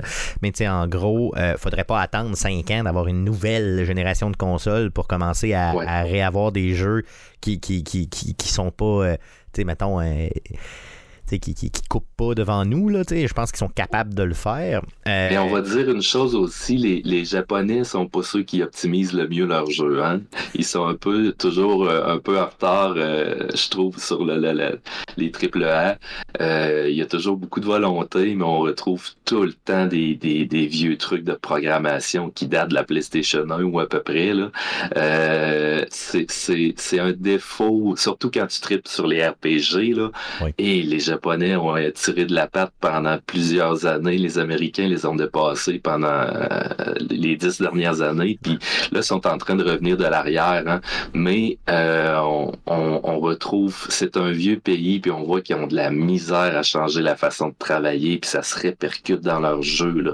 Autant dans les menus, dans les designs, dans les designs de personnages, d'histoires QQ, dans les effets de combat qui sont. Ça d'ailleurs, dans les combats, on n'a pas parlé, mais les effets de particules où tu n'es même plus capable de voir ce qui se passe, que ce n'est qu'un un vomissage d'arc-en-ciel un bon moment donné, là, puis que tu, tu pèses sur X, puis t'attends de voir si t'es rendu dans cette, cette, splash de, de, feu d'artifice-là. Ça, moi, je suis plus capable. C'est dans les, un peu. Hmm. Ah, fou. Hmm. c'est ça. C'est, on, hmm. je pense pas qu'on puisse demander, malheureusement, aux Japonais d'être aussi à ce jour avec les triple A qu'aux Américains. C'est pas les mêmes grosseurs de studios. Souvent, euh, euh, ils ont moins de personnes qui, qui, qui, travaillent sur le jeu, donc qui optimisent. Puis Final Fantasy, il souffre de ça là, à plusieurs points de vue. On s'en rend compte, c'est ça l'idée. Euh, BP, d'autres choses à parler sur, sur, le jeu, vas-y. Oui. oui. Ben, j'allais juste ajouter aussi, il, y a des, il y a des directions également. Donc, ça a changé de main, Square Enix. Euh, puis ont changé également leur façon de penser, donc euh, qui est très maintenant, euh, on, veut faire des jeux un peu à la Ubisoft pour vendre et that's Donc on se fout un peu de, du reste de l'expérience client. Ouais, mais tu peux pas le faire avec Final Fantasy. Fallait que d'autres jeux, je m'en torche. Ouais. Fallait que n'importe quoi d'autre. Sors-nous des Marvel's Avengers qui marcheront pas, ça me dérange pas, mm. mais touche pas à ton fer de lance. Square Enix, c'est Final Fantasy dans ma tête, en premier. C'est un peu comme si tu disais, il y a des Zelda, Mario pour. Euh, tu touches pas à ça. Tu comprends? Euh, quand tu es chez. Nintendo, ben, pourquoi Nintendo nous sort, réussit, puis les autres sont en Japon aussi, ils réussissent toujours à nous sortir de quoi qui est, tu sais, succulent, aime ou aime pas. Là. Moi, je suis pas un fan de, Zelda, mais je vois les mm. gens jouer à Zelda puis ils pleurent là, tellement qu'ils sont contents. Je veux dire, ça n'a aucun rapport. Euh, même chose pour euh, Metroid, même chose pour Mario, même chose pour. Il sort un jeu de Yoshi, il est toujours cucu, mais il est super le fun, puis je l'achète tout le temps pareil. Donc, en gros, qu'est-ce qui fait que eux sont toujours capables de te garder C'est ultra qualité. C'est pour ça que les jeux baissent jamais de prix non plus. Et là, Square Enix, qui a une des franchises les plus connues du monde entier en termes de jeux vidéo, et qui là, euh, tire de la patte un peu comme ça. Je veux dire, il faudrait qu'ils comprennent que euh, quand tu as une franchise de même, c'est celle-là qui fait que ta compagnie va survivre à moyen puis à long terme, j'imagine. En effet, mais c'est souvent des, questions de, choix de direction ah, des hauts placés qui décident. Elle cache. Euh, puis qui. et voilà. Donc, j'aimerais voir justement qu'est-ce qu'ils pourraient faire avec un prochain Final Fantasy voir est-ce que, OK, on, prend ce qu'on a fait dans Final Fantasy XVI ou bien non, on essaie de prendre quelque chose d'un peu plus Final Fantasy VII, justement, euh, Rebirth ou le remake. Euh, parce que oui, on, s'attend qu'il va y avoir un 17e Final ah Fantasy. Là. Euh, ça, c'est pas une cachette pour personne, mais justement, qu'est-ce qu'ils vont être, qu'est-ce qu'ils vont amener de plus ou de moins à, la franchise des Final Fantasy. Ils sont pas rendus au même endroit que Ubisoft avec ses Assassin's Creed. Ils ont tellement fait des directions artistiques différentes que là, ils, vont être obligés d'avoir deux filiales. La filiale RPG puis la filiale grosse cinématique qu'on vient de vivre, euh, en espérant qu'il va avoir un peu plus d'interaction dans les combats pour les prochains, là, parce que ça, euh, euh, après, après notre rencontre ce matin, je vais aller fouiller un peu pour voir les critiques, parce que je peux pas croire que juste nous qui sommes désolés de ces combats-là. C'est les combats les plus anorexiques que j'ai jamais vus de ma vie. Il y a un, truc aussi, quand on parle des vieux trucs qui sont post-datés dans les, les, les, les RPG japonais, les fameux PNJ. Je ne sais pas si c'était un de vos points pour le futur dans la discussion, là, mais les PNJ, ça n'a plus raison d'être aussi merdique, je vais le dire, que ça. Parce qu'il y a des créateurs de personnages, de juste apaiser sur Enter, puis ton engin graphique est supposé te faire popper sans euh, face différente à la seconde ils ont toutes la même face. On dirait que ah, c'est toute la même famille qui te parle. T'es incapable de savoir c'est qui puis de les différencier. C'est triste, là. ils sont toutes faites avec le même frame de visage. C'est un monde consanguin un petit peu, c'est ce qu'il faut comprendre. Tout à fait. tout à fait. Puis, tu sais, au début, c'est parce qu'il y a énormément de personnages dans Final Fantasy, surtout dans celui-là, ils l'ont construit pareil comme un Game of Thrones. Fait qu'à un moment donné, ça devient un peu étourdissant de te demander, lui, c'est-tu celui à qui j'ai parlé tantôt? C'est qui, lui, déjà? Parce qu'ils sont trop semblables. Puis ça, ça, on voit plus ça depuis 15 ans dans les RPG américains. Facilement, facilement, facilement. Mm. Euh, BP, c'est un de tes points, ça, j'imagine? Ben oui, en fait, c'est ça. Là, je, voulais, euh, je voulais commencer les bons points puis les points plus négatifs. Vas-y, vas-y. Euh, je, sais qu'on a ben, essayé de, de, de, faire un, un, sommaire de tout ce qui s'est dit. Euh, de mon côté, je pense que les bons points, même si Vincent dit que l'histoire en tant que telle, ben, moi j'aime quand même ça, l'histoire. J'ai quand même aimé l'histoire et je l'aime encore. L'interaction entre les personnages principaux. Euh, l'évolution des personnages aussi, que ce soit bon, Clive, Joshua, Jill, Sid, Gav, euh, Karan, euh, Benedicta, même les méchants, qu'on s'attache le moindrement possible, mais qui n'ont pas une, un temps d'écran qui est énorme, mais qu'on aurait aimé ça voir évoluer. Dion aussi, qui est, qui est un autre des personnages plus principaux je pense que le bon point en tant que tel pour ces personnages principaux-là, c'est le doublage. Donc, euh, le voice-over, le, voice acting en tant que tel, en anglais, le doublage, il est excellent. Vraiment. Euh, on croit au personnage, ça donne vraiment vie littéralement au personnage. Euh, ça, je pense que c'est un des bons points à, avoir de ce jeu-là. oui, je suis d'accord, les NPC, les, personnages non joueurs, les personnages secondaires en tant que tels, on s'en torche, mais royalement. Euh, ça me tente même pas d'aller te parler. Je sais que tu as une petite bulle pour que j'aille te parler, mais ça me tente même pas d'aller te parler. Donc, euh, j'irai pas te parler. Oui, euh... ouais, oui, puis dans ce, style de jeu, dans ce style de jeu-là, moi d'habitude, je parle à tout le monde. Ben, je fais tout, je lis tout. Et puis là, quand je fais les quêtes secondaires, je vous dirais, c'est un sacrilège pour moi. Là. Je passe les dialogues tellement que c'est ridicule. Il parle pendant à peu près cinq minutes pour me dire Va me chercher deux plaques de tôle au bout du champ. Tu vas chercher les deux plaques, tu ramènes. Là, il y a une, mini cinématique interminable. Il met sa main dans sa poche en arrière. Il tend le bras en dessous de la caméra comme d'un vieux, vieux PG. Faut pas qu'on aille à voir ce qu'il y a dans sa main. Puis là, tu peux même pas passer ça. Fait que là, tu t'attends, puis tu passes les dialogues. Merci pour les deux plaques de tôle. Fini. Ça fait ça, mais je suis d'accord avec toi. L'histoire, elle est cucu, mais elle est quand même très touchante. Les personnages sont très bien développés. Il y a des bouts qui nous prennent au cœur. C'est quand même très agréable de se laisser porter là-dedans. Un peu comme sur le cruise control sur une grande autoroute interminable quand tu pars de Rimouski puis tu montes à Montréal en écoutant des bons podcasts. BP, on poursuit. Euh, oui, ben euh, les sous-quêtes, justement, bon, oui, il y avait le point négatif, les quêtes FedEx, comme tu parlais, donc va me chercher des pommes, va me chercher ça, va me chercher ça. Par contre, il y a certaines quêtes, des sous-quêtes, qui peuvent être très intéressantes, surtout dans la mm-hmm. après la deuxième moitié, là, euh, dans la deuxième moitié du jeu, euh, comme la quête des chocobos. Donc, il faut que au début du jeu, tu as un chocobo que tu, conduis. Puis là, ben, naturellement, le fait étant les circonstances et euh, l'évolution du jeu fait en sorte que tu perds ce chocobo-là. Mais tu as la possibilité d'aller le retrouver. Donc, euh, ça, c'est une sous-quête. Donc, si tu le fais pas, ben, tu n'as pas ton chocobo qui te permet de. Tu pas ton chocobo, exactement. Ouais. Ça, ça, d'ailleurs, j'ai trouvé ça un petit peu mal construit. Euh, excuse-moi, mais tu sais, dans toutes les Final Fantasy, tu peux te promener euh, avec ton personnage en chocobo pour aller plus vite dans la map. Puis dans celui-là, euh, premièrement, tu ne peux même pas courir. Tu dois marcher en ligne droite pendant 20 secondes avec ton personnage. Ton personnage se met automatiquement à courir. Ensuite de ça, le chocobo, si tu réussis à le trouver, c'est dans une quête secondaire. Je pense que rendu là dans le jeu, la plupart des joueurs vont avoir skippé les quêtes secondaires parce que moi, presque tout le monde qui a joué à ce jeu-là n'a pas fait les quêtes secondaires. Fait que tu passes à côté d'un élément de gameplay primordial dans le jeu qui est caché dans une petite quête secondaire.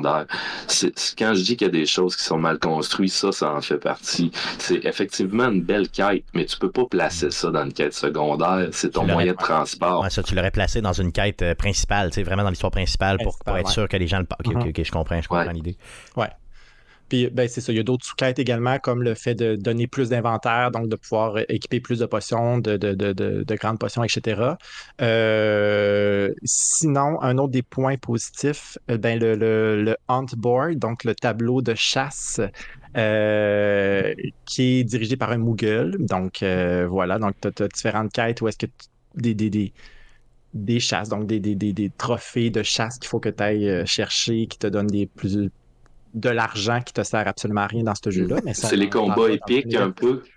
C'est les combats épiques qu'on retrouve. les combats euh, plus épiques euh, qu'on retrouve. Donc, ça, c'est un des points positifs. Puis, ce qui est intéressant, c'est que tu le vois pas sur la carte, il est où. Il euh, faut que tu lises le tableau. Il faut que tu lises le, la pancarte qui dit bon, ben, tu as, un boss qui est là, qui est dans cette zone-là, mais ils ne disent pas est où la zone? Fait que c'est à toi à lire, c'est à toi à, regarder sur la carte, à dire bon, ben, il faut que j'aille là, donc de sélectionner un peu dans les, comme dans les vieux jeux. Ouais, c'est le fun, ça. C'est le fun. Donc, ça, oui, ça, j'ai trouvé ça qui était vraiment intéressant. Puis là, il y a, quelques, quelques chasses que j'ai pas encore réussi à trouver, mais que je vais réussir à trouver et naturellement. Et euh, finalement, ben, naturellement, la musique. Hein. Ah. Donc, on en a parlé au début, on en a parlé euh, et j'en reparle encore. C'est vraiment un des points positifs, euh, en plus du visuel de ce jeu-là, donc de Final Fantasy XVI. Donc, Moi, j'ajouterais dans les points positifs, effectivement, tu, tu, les as pas mal tous dit. Moi, c'est des choses qui m'ont agréablement plus sans m'emballer. Je te dirais, là, une fois après 20-30 heures de jeu, ça en prend un peu plus que ça pour que mon intérêt envers le jeu soit que je sois excité. Sauf que euh, il y a une chose qui me dérangeait dans ce jeu-là. La direction artistique est très très adulte. C'est vraiment comme euh, Game of Thrones ou euh, Witcher 3 et tu as encore le lore du jeu ancien qui vient un peu scraper cette direction artistique-là. Tu vois des super chevaliers en armure, des grands combats, et ils arrivent pour se battre sur un gros poulet jaune avec le, cul qui ressemble vraiment à un poulet. C'est dégueulasse, là. Tu dis, ça vient tout enlever la crédibilité à l'armée.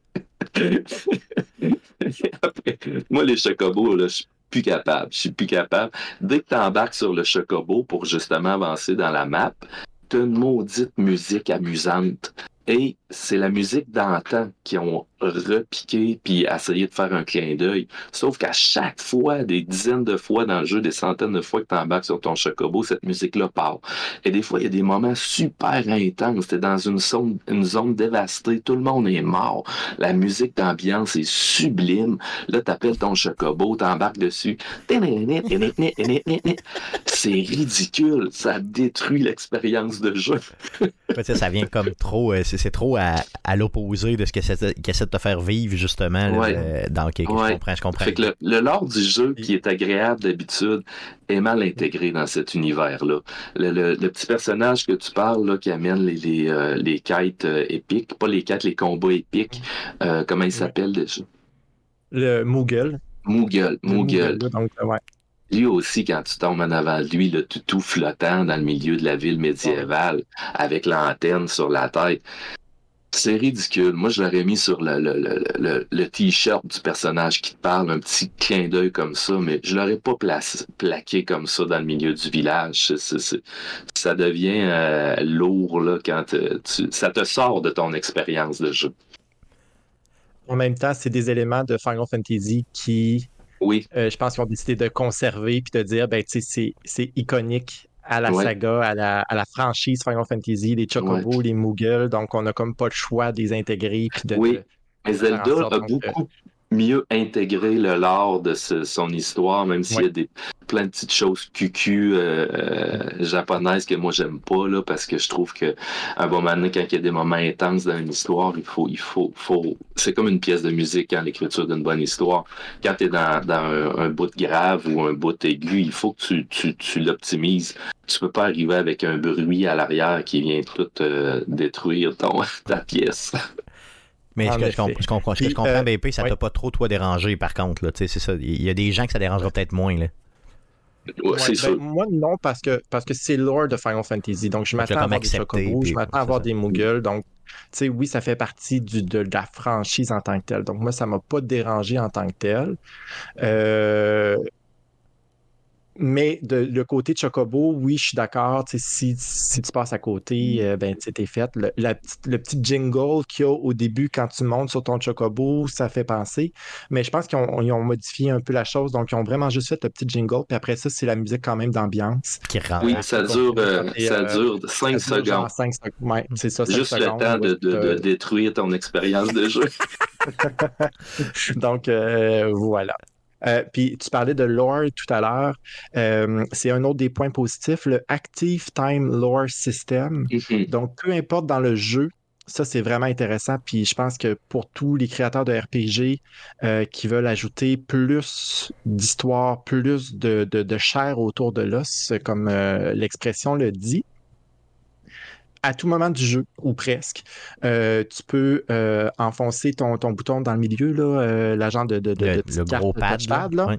Ouais. le gros pad. Donc, tu le tiens enfoncé. Puis, ça, te, ça t'ouvre une carte avec des personnages de la scène ou de, du moment de, du jeu où est-ce que tu es. ça te permet de voir aussi où est-ce que tu es. Donc, ça te donne des détails sur les personnages, des détails sur la place, des détails. puis, puis ça, ça se modifie au courant du jeu. Donc, admettons que un des personnages secondaires qui te suit, ben là, il a fait une action euh, qui, euh, qui a eu des conséquences par la suite. Ben, ça va être indiqué dans, le, dans ce, dans ce lore-là. Euh, donc, si, admettons, tu passes un mois, deux mois à pas jouer, puis à retourner, puis à dire, bon, où c'est que je t'ai rendu, moi, là, là? C'est que je suis rendu, qui c'est qui, c'est qui, lui? Ben, tu peux aller voir. Wow, puis, Puis ça n'alourdit pas le, jeu. C'est très bien fait parce qu'effectivement, ça te permet d'en savoir plus. Souvent, dans des jeux comme Skyrim, il y a un paquet de lettres qui traînent sur les tables un peu partout, même dans Assassin's Creed, les derniers, qui viennent alourdir un peu le jeu. Puis il y a beaucoup de monde qui skip tout ça puis qui veulent pas lire ça. Fait que ça dérange ceux qui les veulent pas. Moi, j'adore ça les lire, sauf que ils l'ont tellement bien fait justement dans ce jeu-là. Ça vient justement t'aider. Si tu arrêtes de jouer une semaine, tu peux tout de suite te remettre à jour en lisant ces résumés-là. Puis tu peux en apprendre plus si ça t'intéresse. Puis sinon, tu l'utilises pas. Puis ça vient compenser aussi. Tu sais, moi, j'ai joué à beaucoup de jeux dans lesquels je me dis, euh, moi, je le sais pas en jouant le personnage principal, mais lui, il vit dans ce monde-là depuis toute sa vie, donc il y a des choses qu'il lui sait. Donc, dis-moi ce qu'il sait pour que je puisse mieux le jouer, comprends-tu? Donc là, ça, c'est vraiment bien. Ça me fait penser un petit peu au codec qu'il y avait dans euh, Mass Effect. Euh, mhm. c'est un des premiers jeux que j'avais découvert justement un peu. Le, le lore était tellement bien expliqué. Puis d'ailleurs, en passant, quand tu avais un codec, il disait Bon, tu as un nouveau codec, ça veut dire que tu as une nouvelle connaissance en général. Et non seulement tu peux aller lire dans ton menu le fameux codec, mais le jeu pouvait te le lire. Donc, tu l'écoutais comme, une, comme un podcast, comme une émission de radio, exemple. Fait que ça, c'est encore plus le fun parce que, tu sais, des fois, c'est plusieurs, plusieurs pages. que tu fais juste le, le, mettons, on pèse supplé, puis tu plies du linge ou tu fais d'autres choses ou tu fais du ménage. Moi, je lave mes mm. planchers parce que j'étais un freak de plancher. Mais bon, en gros, euh, c'est ça. Fait que, tu sais, tu pouvais faire autre chose puis écouter, mettons, la, cette petite capsule audio-là de peut-être des fois qui pouvait durer un bon 5, 6, 7 minutes, puis qui te racontait une histoire passionnante des personnages que tu viens de voir ou carrément mm. Du en général. Tu sais, mettons, cette, ce peuple-là attaquer cet autre peuple-là pour euh, le génophage, exemple, ou bien des choses comme ça qui étaient dans le jeu. Euh, donc, c'est l'équivalent, mais encore plus dynamique, c'est ce que je comprends. Oui, puis tu sais, c'est très résumé. Là. Donc, c'est en 6-7 lignes. Merci, bonsoir. Ça te dit ce que tu as besoin de savoir. Puis, euh, si, admettons, tu veux dire, hey, j'ai fait cette zone-là, puis maudite affaire, je n'ai pas lu, ben, dans le, le hub, donc dans le, le repère des, personnages. Tu as une personne qui justement qui a toutes ces histoires-là, qui a tous les personnages. Donc, euh, ça te permet de, de, retourner à ça, puis de, de, de t'abreuver de, de, de, plus de connaissances par rapport au monde. Donc, ça, je pense que c'est un des points, des points positifs. Ou si tu t'endors pendant une cinématique de 20 minutes, tu mets pause. En spammant le bouton, mettons, là, tu sais, pendant le combat. Non, mais tu sais, ça peut être. Mais ça. mais ça, c'est quelque chose qu'il faut qu'il reste euh, en général dans les RPG, puis dans la franchise, évidemment, parce que c'est euh, c'est le fun, parce que ça peut être facilement, rapidement déroutant, ces types de jeux-là. Oui, en effet. Puis là, ben, les, points, les points négatifs ou à améliorer, euh, naturellement, on en a parlé beaucoup. Le système bon, de combat, euh, que c'est le button mashing, que c'est, c'est, ni plus ni moins qu'un one button euh, match, principalement. Mis à part les, les, les, monstres, les boss ou les mid-boss, le reste, on s'en fout un petit peu, tu sais les personnages secondaires, comme j'ai parlé, qui t'accompagnent, qu'ils ne meurent pas, ils n'ont pas d'enjeu dans le combat. Ça, moi, ça a, été, euh, ça a été un des points négatifs. Légalement, comme tu parlais, les, euh, tout ce qui est les éléments, les items que tu collectes au fil de l'aventure, l'argent, qui, dans plusieurs Final Fantasy, des fois, était très rare et très euh, utile à l'aventure. Ben, dans celui-là. T'en as toujours trop, c'est trop. Tu t'en fous. Ouais, c'est ça. Hmm. Tu t'en fous pas mal, beaucoup. Euh, les personnages secondaires, donc, mis à part les personnages principaux, le reste, le reste du monde, on s'en torche un tout petit peu. Là. Euh, donc, moi, c'est vraiment les, les points très négatifs du jeu. Moi, j'en ai euh, assez dit, j'en dirai pas plus. Je rajouterais juste, la customisation de ton menu qui est très, très simple à faire euh, pour un programmeur puis que presque tous les, jeux font maintenant. Euh, aujourd'hui, si tu veux avoir ton écran plein d'informations, tu peux. Si tu veux l'épurer comme dans Elden Ring, tu peux. Ce jeu-là, tu peux rien faire ou à peu près pas. Et puis, le, jeu, il n'est pas à monde ouvert, mais les villages sont très, très bien construits avec des escaliers puis plusieurs niveaux. Mhm. Ça serait très, tellement le fun d'avoir une petite mini-map dans le coin d'un village. Parce que là, comme ils te demandent d'aller parler à leur beau-frère, d'aller chercher trois pommes, puis d'en revenir, puis de tourner à gauche à toutes les, les quêtes secondaires, ben, ça serait le fun d'avoir une petite minimap dans le coin pour savoir un petit peu où tu es en ligne. Parce que les premières fois que tu rentres dans tous les villages, c'est tout le temps perdu complètement, puis tu perds du temps précieux à rentrer dans le menu, aller observer la map, refermer le menu, avancer, monter l'escalier, réouvrir le menu. de ne pas pouvoir mettre de minimap dans un RPG, je, je, comprends pas. C'est quelque chose de base, hein, sais maintenant, dans, dans, le jeu vidéo en général. Je veux dire, ça te prend une minimap mais ils se sont dit, c'est pas un monde ouvert, donc on n'en mettra pas, j'imagine que c'est. Elden Ring qui a amené ça avec l'épuration, qui est magnifique quand le jeu est bien réalisé. Mais quand le jeu est mal réalisé, tu as besoin d'une minimap, puis tu as besoin de customiser ton, ton menu mm. pour euh, pouvoir comprendre, puis jouer agréablement, puis efficacement. Pas perdre 4 heures de jeu à, à rentrer dans le menu sur tes 40 heures de jeu. Je comprends ça. Euh, l'accueil euh, de Final Fantasy XVI, euh, BP, est-ce que tu avais, mettons, le métacritique ces choses-là, ou tu veux que je les sorte? oui, bien sur opencritic.com, donc qui est un autre site de, de, de critique et de review du jeu. en général, les gens, les critiques ont beaucoup aimé le jeu. Euh, c'est des 9 sur 10, des 8.5 sur 10, des 4.5 sur 5. Euh, les, critiques recommandent à 92% le jeu. Le plus bas euh, que j'ai vu, c'est Eurogamer qui ont mis 3 sur 6, donc un 60% la note de passage. je pense que les, les critiques ont apprécié le fait que ça reste un Final Fantasy malgré tout. Euh, dans l'histoire en tant que telle. Donc, euh, le fait d'avoir des cristaux, le fait d'avoir des héros qui se battent contre l'injustice et qui, euh, qui combat la corruption et des méchants de ce monde pour avoir un monde plus beau et plus juste. Les chocobos, les Mughals, comme j'ai parlé tout à l'heure, qui fait partie de, des icônes de la franchise.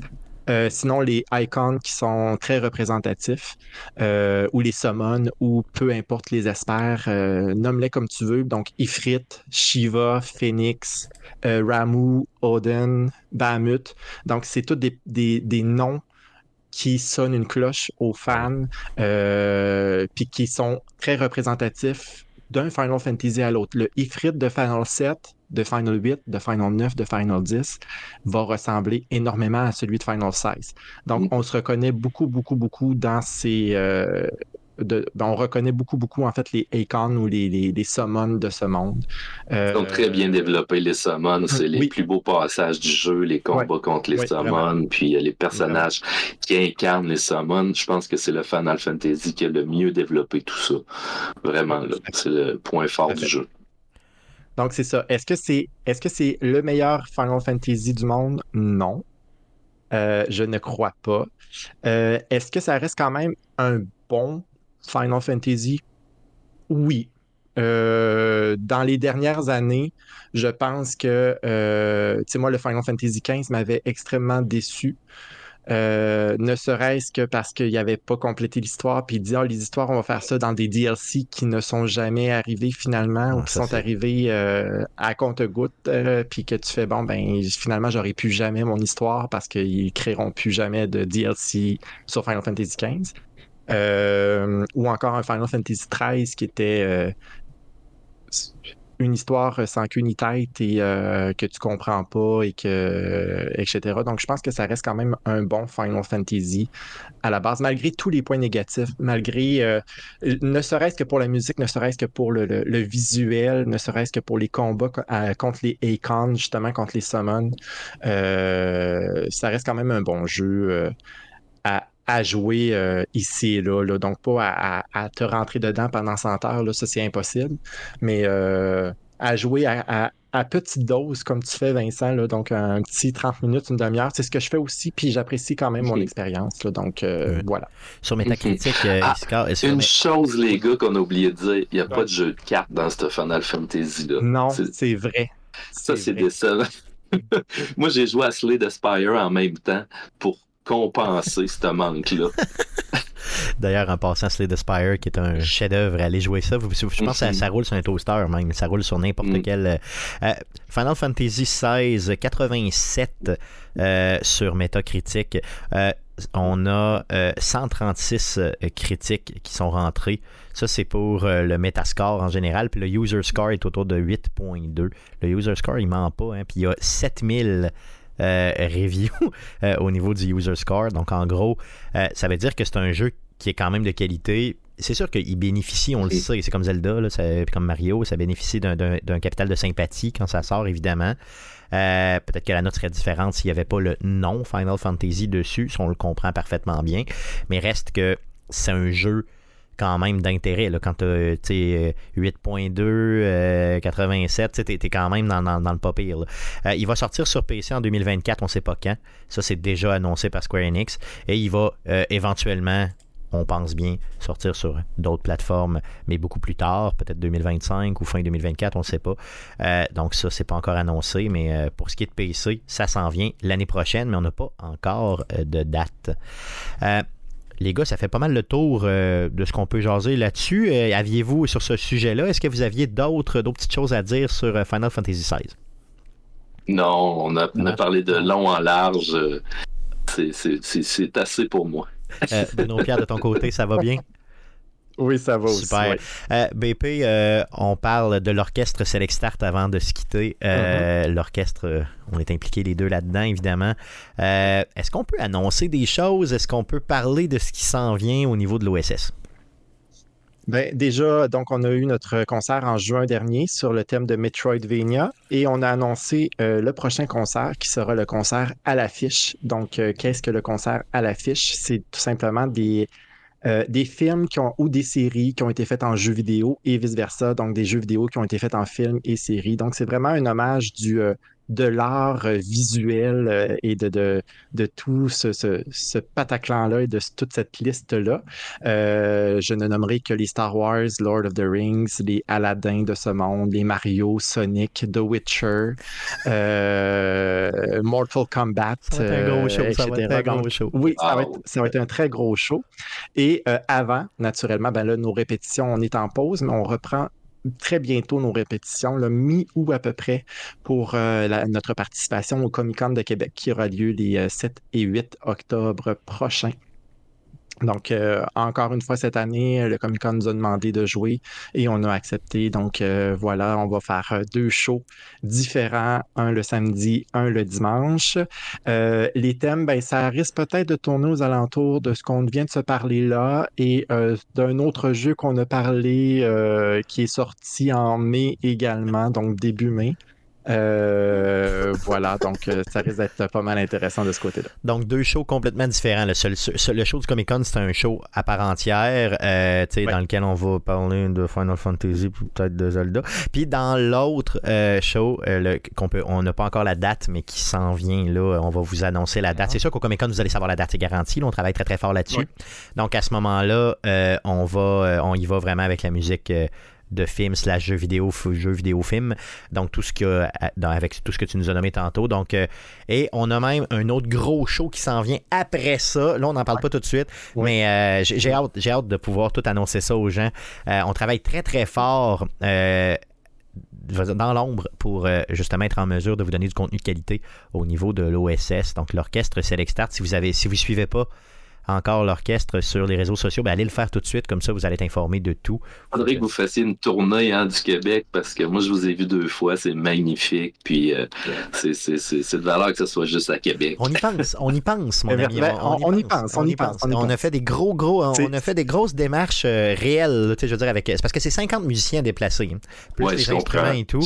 Euh, donc, le prix des billets peut pas vraiment refléter ce que ah, ça nous coûte, mais on travaille vraiment à possiblement aller visiter. Euh, laissez-nous laissez aller là, parce que pour, l'instant, on, travaille très très fort euh, pour justement être en mesure de. Bon, non seulement là, euh, il y, a beaucoup d'enjeux en termes de, d'instruments, de, de, bon, vous savez, tout ça, c'est un orchestre qui est quand même Et jeune. Et d'espace aussi, là, donc voilà. Donc on peut pas, on peut déplacer 50 musiciens, ça va, mais il faut accueillir, il faut avoir une salle qui est capable d'accueillir autant de gens sur une scène euh, ce qui n'est pas donné même à Québec. Donc euh, voilà. Mais oui, c'est dans les plans de, de, de voyager, euh, d'aller un peu du côté est et du côté nord également, pourquoi pas? C'est ça. Ouais. on n'en ah, dit pas plus. Au nord de Québec, à l'est de Québec, on n'en dit pas plus. Non, mais en gros, oui, oui, c'est dans nos plans, inquiète-toi pas. C'est très possible qu'on visite ta, ta, belle région éventuellement. Voro, de, de, ton côté, Euh, tu as beaucoup aussi de, gros projets euh, que tu as mis en place cet été. Hein? Donc, Voro BD, c'est bien ça? Ouais, ben moi je continue un peu la tournée pour euh, l'agent double, euh, ma dernière euh, sortie qui est sûrement l'album qui me tient le plus à cœur depuis dans mes 25 ans de, de, de, carrière. J'ai on part à la fin de l'été, on retourne en Belgique puis en France pour continuer un peu la tournée. On n'avait pas fait la Belgique la dernière fois, on avait fait France-Suisse. Et après ça, ben c'est la, la, la, panoplie des salons du livre et des festivals jusqu'à la fin de l'année. On finit en décembre avec Gatineau. Euh, euh, c'est vraiment la réception de ce livre-là est sublime. Là. On, on croise les doigts, on touche du bois à chaque fois. Parle-nous-en de l'agent double. Je sais que tu es venu en parler euh, justement au Geek Contre-Attaque il y a déjà quelques semaines, mais j'aimerais que tu puisses euh, nous en, nous en parler. Je comprends que c'est pas un jeu vidéo, c'est une BD, mais je veux que tu nous en parles, OK? C'est un album concept. On l'a écrit à deux, moi puis un de mes meilleurs amis, François Lapierre. Et comme on est deux auteurs avec une vision très différente, ça prenait un personnage principal qui pouvait aussi avoir une vision différente du monde. De là est venue l'idée d'utiliser justement un personnage qui vit avec la schizophrénie. Moi, je dessine toute la réalité, la caméra externe au personnage, et François dessine la vision du personnage. Mais ce qui est concept dans l'album, ça s'est déjà vu au cinéma ou en littérature, ça, mais ce qui est concept, c'est que la bande dessinée nous permet à chaque double planche de montrer les deux univers en même temps.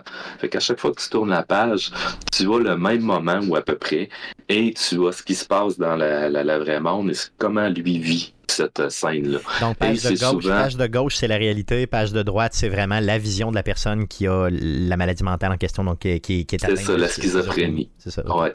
Et puis, ce qui, ce qui est magnifique là-dedans, c'est que ça nous permet de jouer avec le lecteur.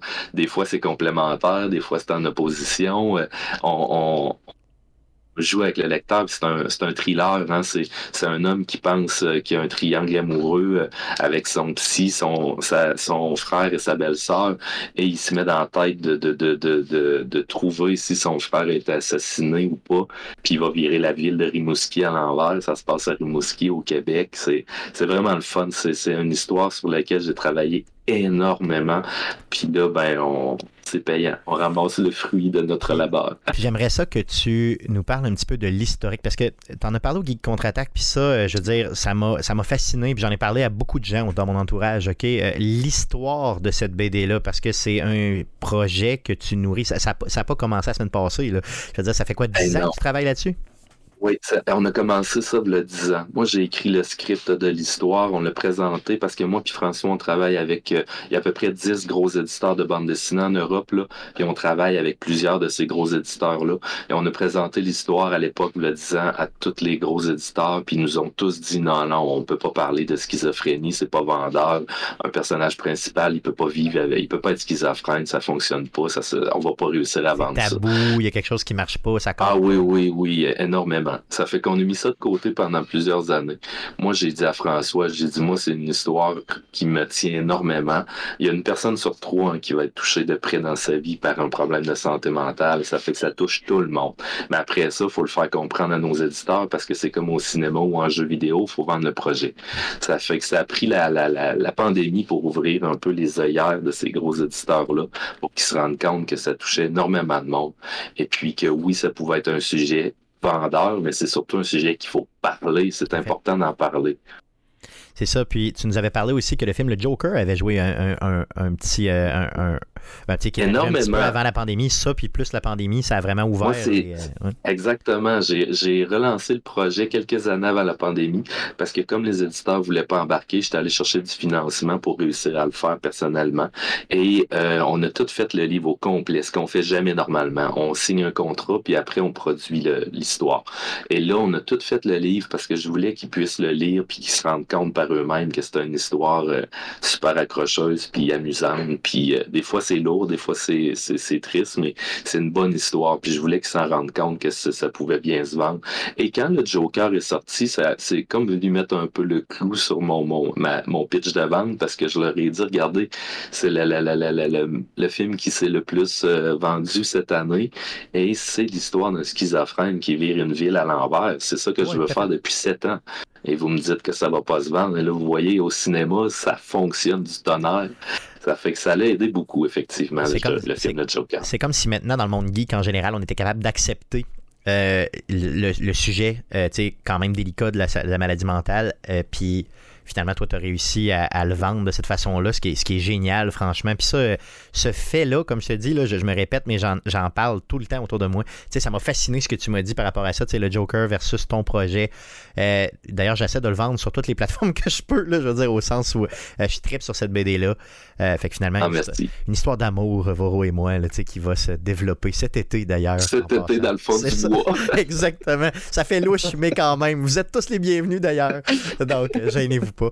merci les gars euh, d'être passés chez Arcade Québec pour l'épisode 399. Je rappelle aux auditeurs que pour l'épisode 400 qui aura lieu, euh, qui va être mis en ligne, ben, on l'enregistre hein, le 6 septembre prochain à 19h. Euh, vous pouvez nous faire parvenir soit un texte ou, que je vais lire ou une clip, un, petit clip vidéo ou audio qu'on fera passer donc, sur votre appréciation en général d'Arcade Québec, comment vous avez découvert Arcade Québec? Si vous n'aimez pas ça, d'ailleurs, mettez, envoyez-nous-le aussi. On va le passer, inquiétez-vous pas, il n'y a pas de stress. Donc, 400, euh, 400 épisodes, ça fait 8 ans, un petit peu plus de 8 ans, parce qu'on enregistre à peu près 48-49 épisodes par année. Donc, euh, ça fait. Euh, Arcade Québec est né en avril 2015. Donc, on, on, avait 8 ans là, en, avril. On n'a pas fêté le 8 ans, on s'est dit on va le faire au 400e. Donc, au retour de la nouvelle saison, le 6 septembre prochain. Le 6 septembre, c'est la sortie de Starfield. C'est notre 400e épisode. Euh, attendez-vous à avoir un épisode d'à peu près 3 heures cette journée-là. Donc, gênez-vous pas si vous voulez nous envoyer euh, une petite, euh, peut-être un, entre 30 secondes puis 2 minutes, exemple, 2 à 3 minutes maximum, on pourra faire passer le tout. J'en ai reçu déjà pas mal. donc, envoyez-nous ça, puis on va pouvoir placer le tout dans le show. Merci beaucoup, Bruno Pierre, d'être passé encore une fois euh, chez Arcade Québec euh, en tant qu'abonné. Euh, tu, reviens, tu reviens toujours quand tu veux. Voro, de ton côté, ben, c'est ta première fois, mais j'espère que tu as aimé ça puis tu vas revenir. Moi, j'adorais ça, puis euh, j'aimerais beaucoup ça les prochaines fois encenser un jeu. Starfield, c'est, j'espère tellement que ça va pas ah nous décevoir. Non, non, moi, je, te m'excuse à toutes les fans de Final Fantasy. Je te connais, je sais que tu es positif, mais là, regarde, tu sais, puis j'ai aimé la dynamique, justement, le fait de, de, parler du positif et un peu du négatif d'un jeu, c'est parfait, c'est ce que ça prend. Merci, les gars, d'être passés. Merci surtout à vous, auditeurs, de nous suivre semaine après semaine. Euh, et revenez-nous le 6 septembre, et d'ici là, évidemment, euh, je vais vous placer du contenu, soit les meilleurs moments d'Arcade Québec, une entrevue avec Éric Lajoie aussi, euh, qui, qui s'est étiré un petit peu. On a fait une heure et demie ensemble. Donc, dans les prochaines semaines, là, vous n'êtes pas seul, mais il n'y a plus de live, tout est préenregistré. Et on se revoit le 6 septembre sur twitch.tv slash arcadeqc. Merci beaucoup. Salut.